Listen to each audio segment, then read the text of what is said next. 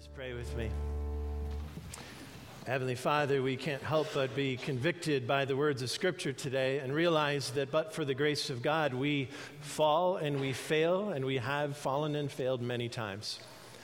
That each one of us have fallen far short of your glory, Lord. That by your holiness bears so that the world can see what you're like. And we pray, Lord, that by your Holy Spirit on this All Saints' Day, that some of the gift of that would return to us, that you might be seen and you might be glorified through our lives. We pray this in your holy name, Lord Jesus. Amen.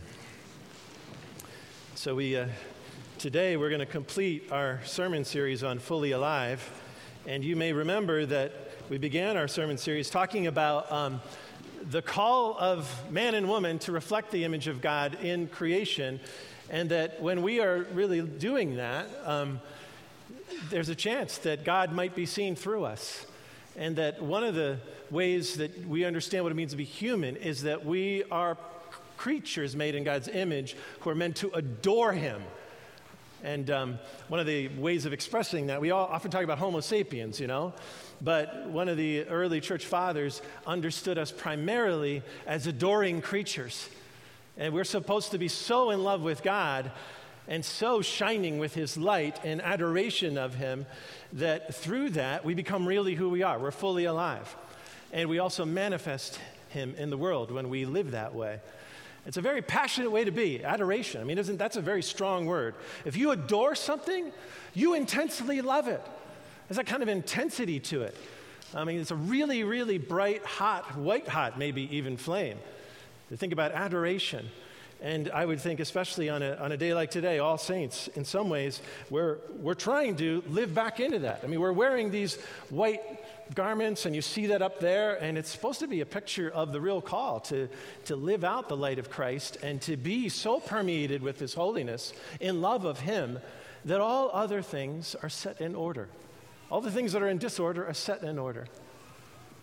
Well, today we're going to be talking about human sexuality, and um, there's a lot of different ways to talk about this. Man, what a what, what a minefield to try and walk through in our day and age, you know?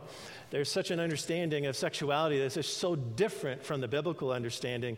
It's hard to encompass it, it's hard to get our, our heads wrapped around it. Uh, the way we think about it these days in the culture is that much different. It's like reading scripture, like some of the stuff that we read today, it's really almost alienated, alienating compared to what we hear. It's that different. And if you really buy into the scripture, you're going to feel like an alien in this culture. And you're also going to be afraid that you're being very judgmental. And none of those things, um, in terms of feeling like you're being judgmental, have to be true. And I pray that they won't be true because we've seen the dark side of that, to be sure. Um, but there is a word here for us, and there's a call here for us. It's actually, it's quite beautiful. It's quite profound, and it's actually a truth that will set us free into the liberty and the joy of worshiping God and being creatures of adoration. And so I'm hoping that we can grasp some of that and um, it's going to require that we look um, a little bit at the problems associated with human sexuality and what it really means to have an identity today. Um, I want to begin by sharing a story that came to mind. Um, some of you probably recall that um, Jeannie and I were in a healing ministry for many years, and the healing ministry um, was, it, it often addressed people with who had various kinds of psychological distress. So these people were really deeply depressed, perhaps suicidal, maybe struggled with anxiety. I mean, I remember praying with folks, different diagnoses, different um, personality disorders, bipolar disorder, everything under the sun. But also a lot of folks who struggled with various kinds of sexual brokenness and really being stuck in that place and not knowing how to get out and yet wanting to follow Jesus. And uh, this was back bef- in the days before it had become so politicized. And um, now we tend to view it primarily through identity and politics, right? And those two words have come together even. But this particular young man that I was praying with, he had, um, he had a unique struggle. I'm not even going to name it for you. Um, he had for years lived with a particular kind of sexual, um, I guess you could say, habit and a sexual disposition um, we might today call it an orientation of sorts, except it wasn't one of the orientations that had a letter associated with it, and it still doesn't have a letter. It was that rare. And it was that shameful for him. I mean, his entire sexuality had been kind of co opted by some really brutal experiences when he was young. And it was, it was wreaking havoc on his soul and just taking him down into such a place of despair that he was practically suicidal and wondered if he should end his life. And that was the bent of his sexuality. And he would have said, It's bent, it's broken, it's not the way I want it to be, and I don't feel free in it. And he wasn't, he knew that he was not going to be given a free pass in our day and age. It was not one of the, the versions of sexuality that would be countenanced and given almost a tribal identity. Like you get a letter in the, in the various letters of different kinds of sexualities. You get a letter, no, this guy would not have gotten one. He would have been disdained and held in contempt. And I, I just, my, my heart broke for this young man because, I mean, he, he wanted to follow Jesus. And he found it was just almost impossible. And as we were praying, his heart began to be taken back into a very deep memory. He had, he had had his, his um, family members tell him the kind of context in which he grew up as a baby. He didn't really know it, but his mother had been a crack addict. He had no memories of this. But he would be found in the crib, having had nobody come to take care of him at all, covered with his own soiling, so unattended and so unloved. And in that place of abandonment and neglect, there had been a real major disruption in his heart and his soul. And then when he became a teenager, all of that disruption kind of got all the passions of human sexuality that were awakened at that point got twisted into it. The brokenness got pulled right into it.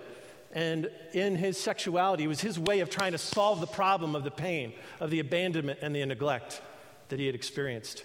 And it was horrifying what he had experienced. It was horrifying.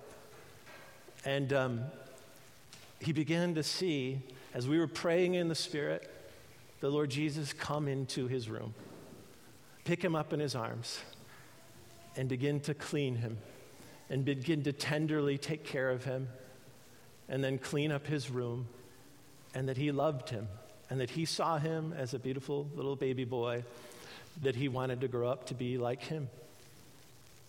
And he just wept, and I wept because Jesus' love can penetrate that deeply.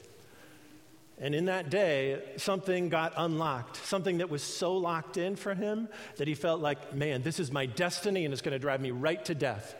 Something got unlocked for him. And he was set free. And I've, uh, you know, there's been a few times when I've seen people in a state of joy because they've been set free, and that was, that was definitely one of them. We would get letters back from people, and his, his was one of the letters about the transformation that had begun in his life. Um, but it didn't come by saying, you know, this is who you are, and this is just how you're supposed to be.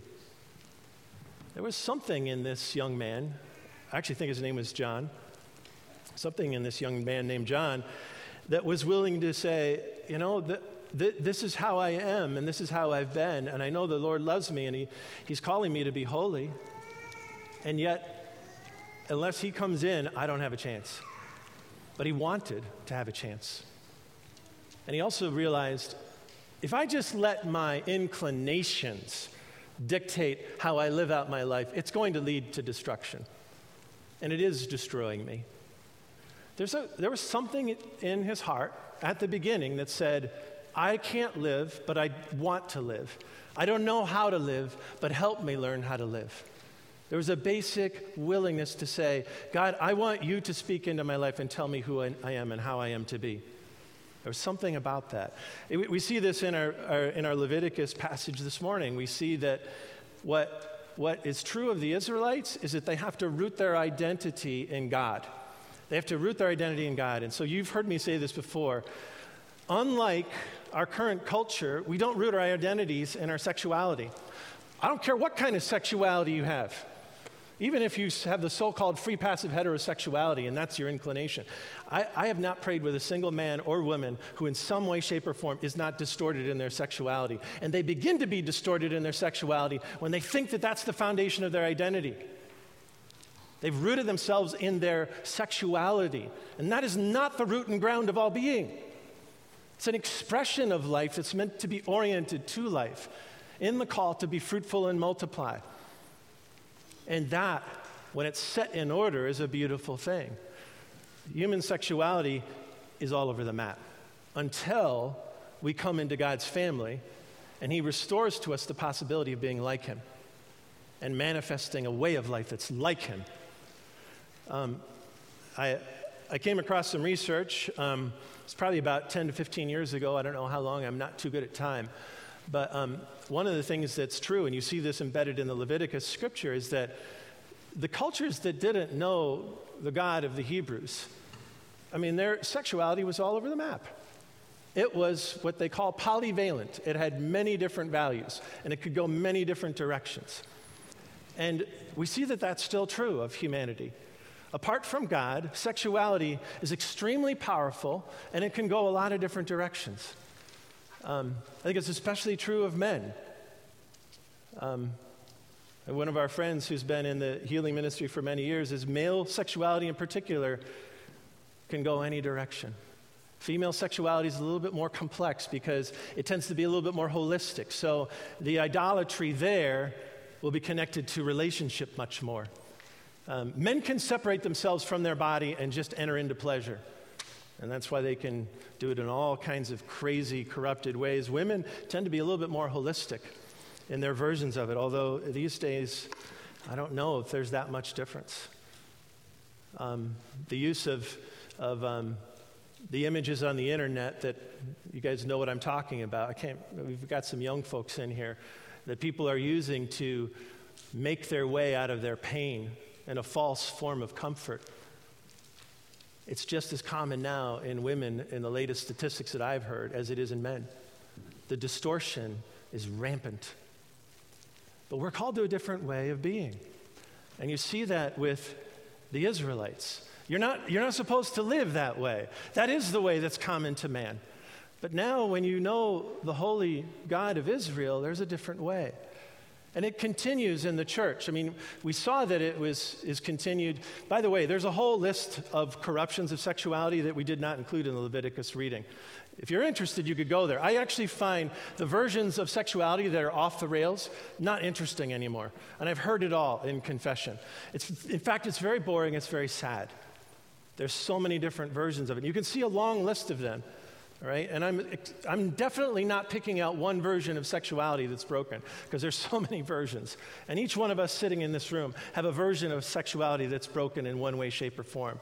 And if we're honest before God, we need to come to Him the way my friend John did that one day. Lord, help me to live into the truth of how you made me really to be. Help me to take this life force and not have it take over my life and not let me worship that in lieu of you. And that's what Romans makes clear is that this powerful life force, because it is so powerful, becomes a God. And we substitute the worship of a creature instead of the creator. And we can't do that and be who we really are. We're no longer adoring creatures of God at that point. Instead, we've followed something else. Um, you know, the early church continued in this way, by the way. I think if we want to just make it very clear, the early church never loosened up on this stuff. And it may not be what we want to hear all the time, especially if we're caught up in the, the grips of some kind of an addiction. But um, the very first church council was dealing with some of these questions. And one of the things that they came down very clear on in Jerusalem in the very first church council was that the, the, the the, the Gentiles, that's us, who are coming into the kingdom, they were called to the same kind of purity and holiness that the Jews were called to. So don't give yourselves over to sexual impurity, and also give to the poor. And those were the two main instructions. And I think the early church really lived it out. There's that famous saying from Josephus, who was the early Christian historian, and he said the thing that was so amazing about the Christians is that they shared everything like they gave to the poor. They shared everything except for their wives. That was really unique back then. Their sexuality had been brought into a holy corridor of life and it was giving life. And it was so remarkable that their light was shining in an unmuted way in that day and age. That was really rare. And it is rare when we live into this and we're set into the freedom of it. And our identity is rooted in Jesus and God. It's much easier to live in a different way. I think one of the things, too, that happens is um, we when we start to pursue a way of sexuality, and I want to get into a little bit of the cause, the causes here of a broken sexuality, in my experience as a pastor, right? I know there's been a lot of psychological studies that go on this, but my experience as a pastor is almost rooted in, always rooted in something like what I described with John. John had a major, major disruption in his relationship with his mom and an experience of unbelievable neglect. So the rest of his life, he was trying to fix it is trying to come up with a way of solving it. And sexuality is so powerful.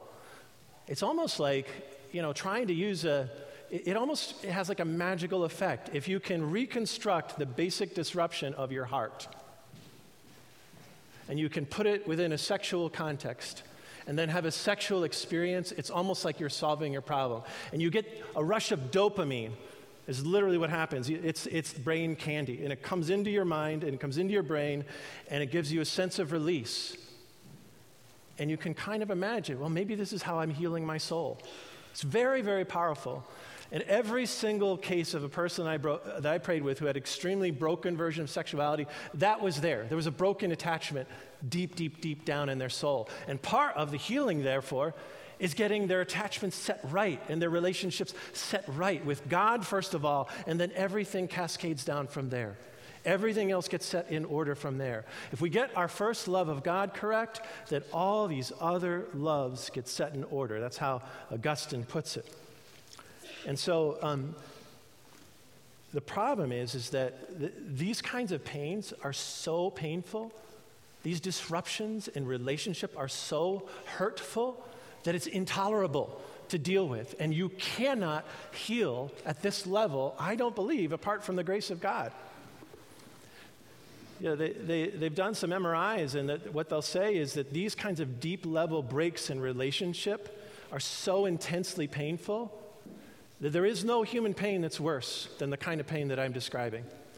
And so when we say folks get caught up in this and they're just trying to get some relief and they're just trying to find themselves, we're talking about the deepest level of pain.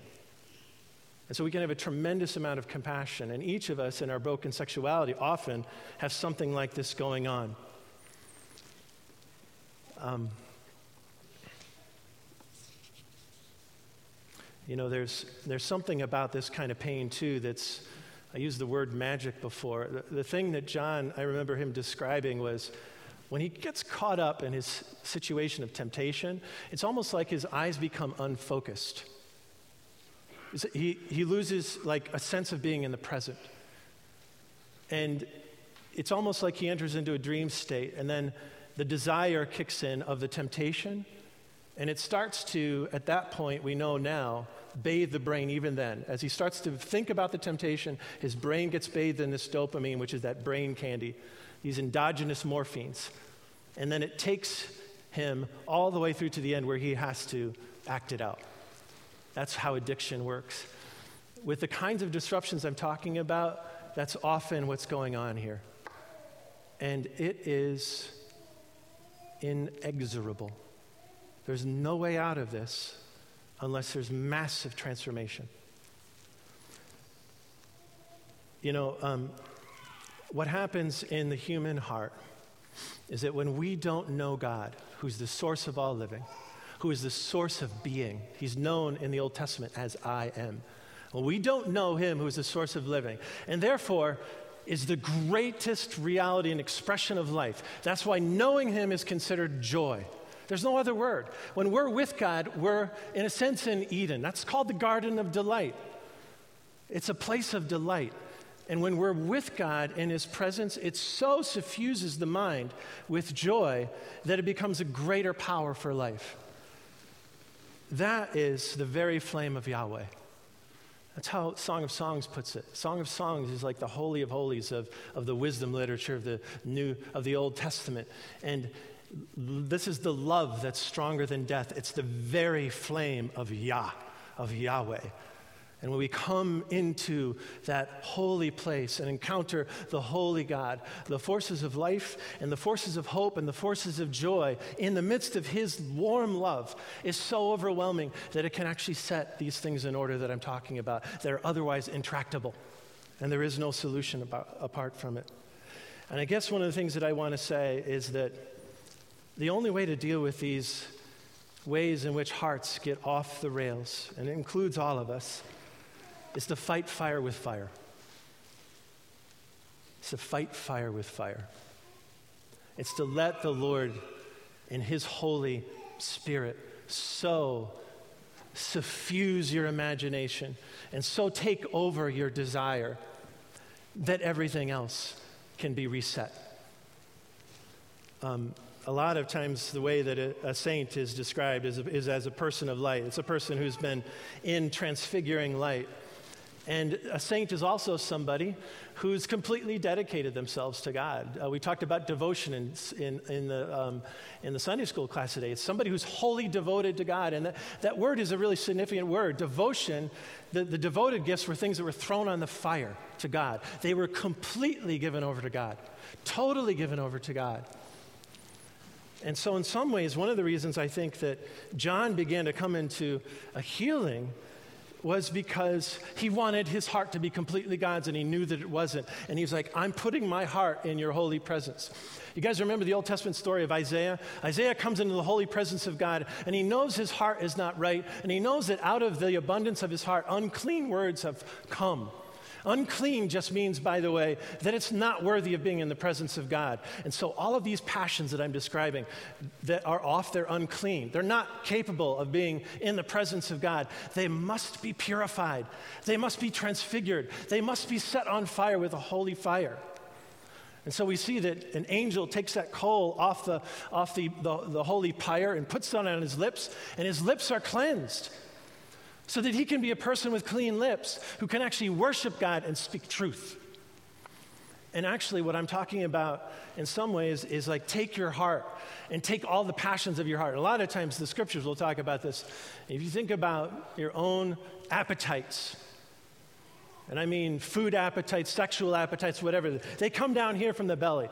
And the scriptures talk about the belly. And in the sacrificial system of the Old Testament, all of those parts of us in the center of our being, beneath this part of the, the main heart and the main central part of who we are. It's where all the feelings are located, all the longings, all the desires. All of those organs were completely God's in the sacrificial system. If you took a ram to the, to the temple to be sacrificed, a lot of it you could participate in. You could, you can enjoy the meal with the priest if it was a particular kind of an offering. But the one thing that you could not was all of this on the inside. It was completely devoted to God. And so, in some ways, what I want to say is throw all of your passions and all of your desires and all of your thoughts on the holy fire of God. And let Him transfigure you and let Him transform you so that you can be reoriented to Him and become truly who you are. Um, I think that um, that's sort of a fundamental decision. It's like, Lord, there's a lot of disordered desires in my heart, but I'm going to put my entire desire package on the altar, all of it. I'm going to devote it to you. I'm going to make it a burnt offering, but I need you to light it on fire. I need you to touch it with the holy fire of that pyre which is in heaven in the real temple, the invisible one, the one not made with human hands. And um, then he will set things in order. I think, too, that once you have that fundamental decision made, then you're able to enter into a way of worship. then you're able to become a person of light. Um, one of the ways that Augustine describes a Christian is that they're an alleluia from head to toe. We say alleluia all the time, but um, you, the, the, one of the parts of that word, Yah, alleluia, that's Yahweh again. And it's, it's another way of saying, Shine, Lord Jesus. Make me to be a person who shines with your holy presence. Make me to be a person who worships you. An alleluia from head to toe. Make me a person who's so filled with the glory of God that I bear witness to it, even in my sexuality, and even in hope for sexuality, so that we can live a life that is free. Um, and then I think it's about continuing in this way staying in the light, becoming a person who's all prayer. Uh, what I just described of being a personal light, being one who shines with Yahweh's light, is a person who's always praying. A saint is one who's always praying. That doesn't mean we're always com- coming to a church service like this. We talked about that in Sunday school too. But we're so connected to God and so in communion with Him that we are an eternal flame. Um, prayer in many ways is just orientation. So I'm back at that word. It's like where is our where are our thoughts oriented? Where do we occupy our minds? And one of the, the ways that um, I was thinking about it in terms of light was there's this, um, I guess there's this, this, this way in which if you wake up with the morning sun and you go out and you look at it for a few minutes, it will reset the hormones in your body. I heard this from a guy who's done some research on it. And I, I, don't know if all the science, Doc, you're going to have to tell me if the science is correct. But if you look at the light, it actually, if you wake up with the morning sun and you look at the light, it'll start triggering your brain to release certain neurotransmitters and things like hormones. So the wakefulness hormones, you wake up. I mean, I've felt that. I go out and I look at the morning sun, it just wakes me up. It Goes right to the back of my, my optical nerve and it wakes me up and it sets things in order. And it begins to create hormones that will be later released at night. So your body starts producing melatonin, doesn't release it, so that late at night you can go to sleep. But you have to look at the sun. You have to behold the sun to do it. And I think in some ways, what are we occupying ourselves with? Our, our, thoughts are out of order because we're not looking to Him who can set them in order. And our loves are disordered because we're not trusting Him to set love in order and awaken it at the right time and help it to be focused on the right things and the right relationships. There's this um, picture of the, the way of worship that um, I think the, the high priest portrays. And when the high priest goes into this holy of holy place that I've been describing, he wears this thing on his, on his forehead, and it's, it's holy to the Lord. And it's made of gold, and it means that his mind is completely occupied with the presence of God. We can do, and we can live our lives with that orientation. Not that we're actually thinking thoughts, but the priest is busy and they're doing lots of different things to worship. And we can do a lot of different things in life to worship. But if our minds are given over to God and they're set apart to Him, then He can set other things in order.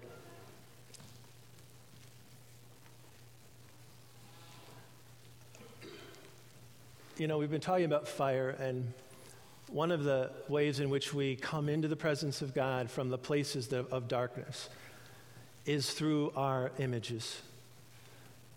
And John would often get triggered by an image that had an attached feeling to it. And then all of a sudden, he's locked in on this path towards destruction. And one of the ways of prayer that we would teach folks was a way of healing of memories. Memories are so important. Jesus says, I want you to remember me. And we do that every week with the Eucharist. It's a way of centering our hearts and our thoughts and our desires in the Lord. But what about those memories that take us down the wrong path? It's in those situations where confession is so important. Um, we're going to have a prayer time up here during the distribution. I think it'll be important for some of us to learn how to bring those thoughts into the presence of God so that He can transform them. There's a meaning behind them, there's a possibility of transformation. So we would pray, and you know, there's these typical temptations that would come into the minds of those who were struggling with different kinds of sexual brokenness, and they would often be associated with images that had been beheld for a long time, things that had been thought about again and again and vivified. And sexuality is the most powerful thing apart from God. And so they, would, they were very powerful. And the only way to deal with them is to take those thoughts and those imaginations, those memories, and put them into the hands of God and see what He did with them. And often it was a holy explosion and then a recentering of reality in holiness. What do we do about our friends who aren't interested in everything that I talked about? I wanted to make sure I address this because we live in a world where um, these different ways of sexuality are considered quite fundamental to identity. And I, I think that we take the stance of Paul. As we're not really here to judge those who aren't part of the family of God and who are not trying to follow in his ways.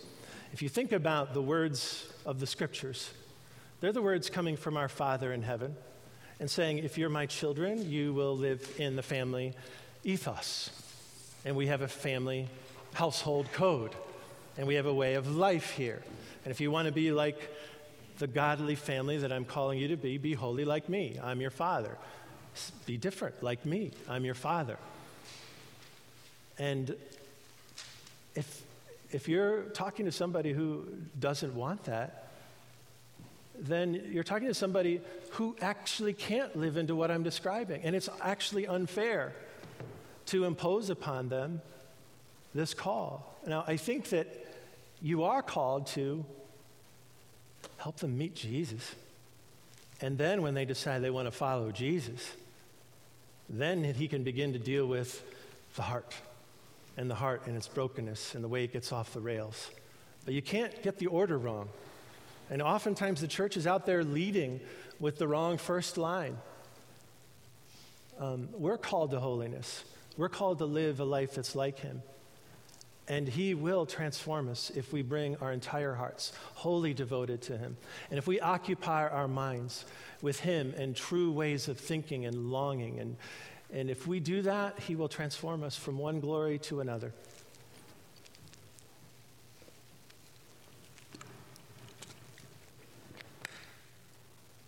God wants to create whole people who look like Him. We're divided. Our sexuality is divided from who we really are. He wants to bring it back together in wholeness and holiness. Let's pray. Lord Jesus, um, these things are bigger than we are. And it's difficult to speak of them in this day and age when the culture is saying, well, this is who, who you are. You are your sexuality. And sexuality, Lord, is a great gift when it's set in order according to the holy way that you made it to be. Within the context of holy matrimony, to bring up kids who are made in your image to look like you as well. But Lord, apart from your spirit, we can't do this. We can't live into it. Lord, I pray that you would renew in us your holy and life giving spirit that as you promised to Ezekiel and to us through Ezekiel, that we would be able to carry out your commands. That you answered the prayer of David, that we would have a willing spirit when he made his confession about an incredible fall of adultery and murder. That you restored to him a willing spirit, one able to live out the call because of your presence. So, Lord, take not your holy presence from us, renew us in it, cleanse the thoughts and imaginations of our hearts, Lord Jesus. Lord, we give to you our whole heart. We throw them on the holy fire and we ask you to touch them and to transform our longings and our appetites. Lord, we hunger and thirst for your righteousness, and we pray that you set in order every single part of our thoughts and our longings, that we would be wholly attached to you, who love us most of all. For you are a good Father, knows how to give good gifts, especially your Holy Spirit, that we would become an alleluia from head to toe, shining with your light. We thank you, Lord Jesus, and we pray you continue to minister to us. Minister hope, Lord, for these areas of struggle in our lives. Feed us with your holy and life giving breakfast in your body and blood. In the name of the Father, and of the Son, and of the Holy Spirit. Amen.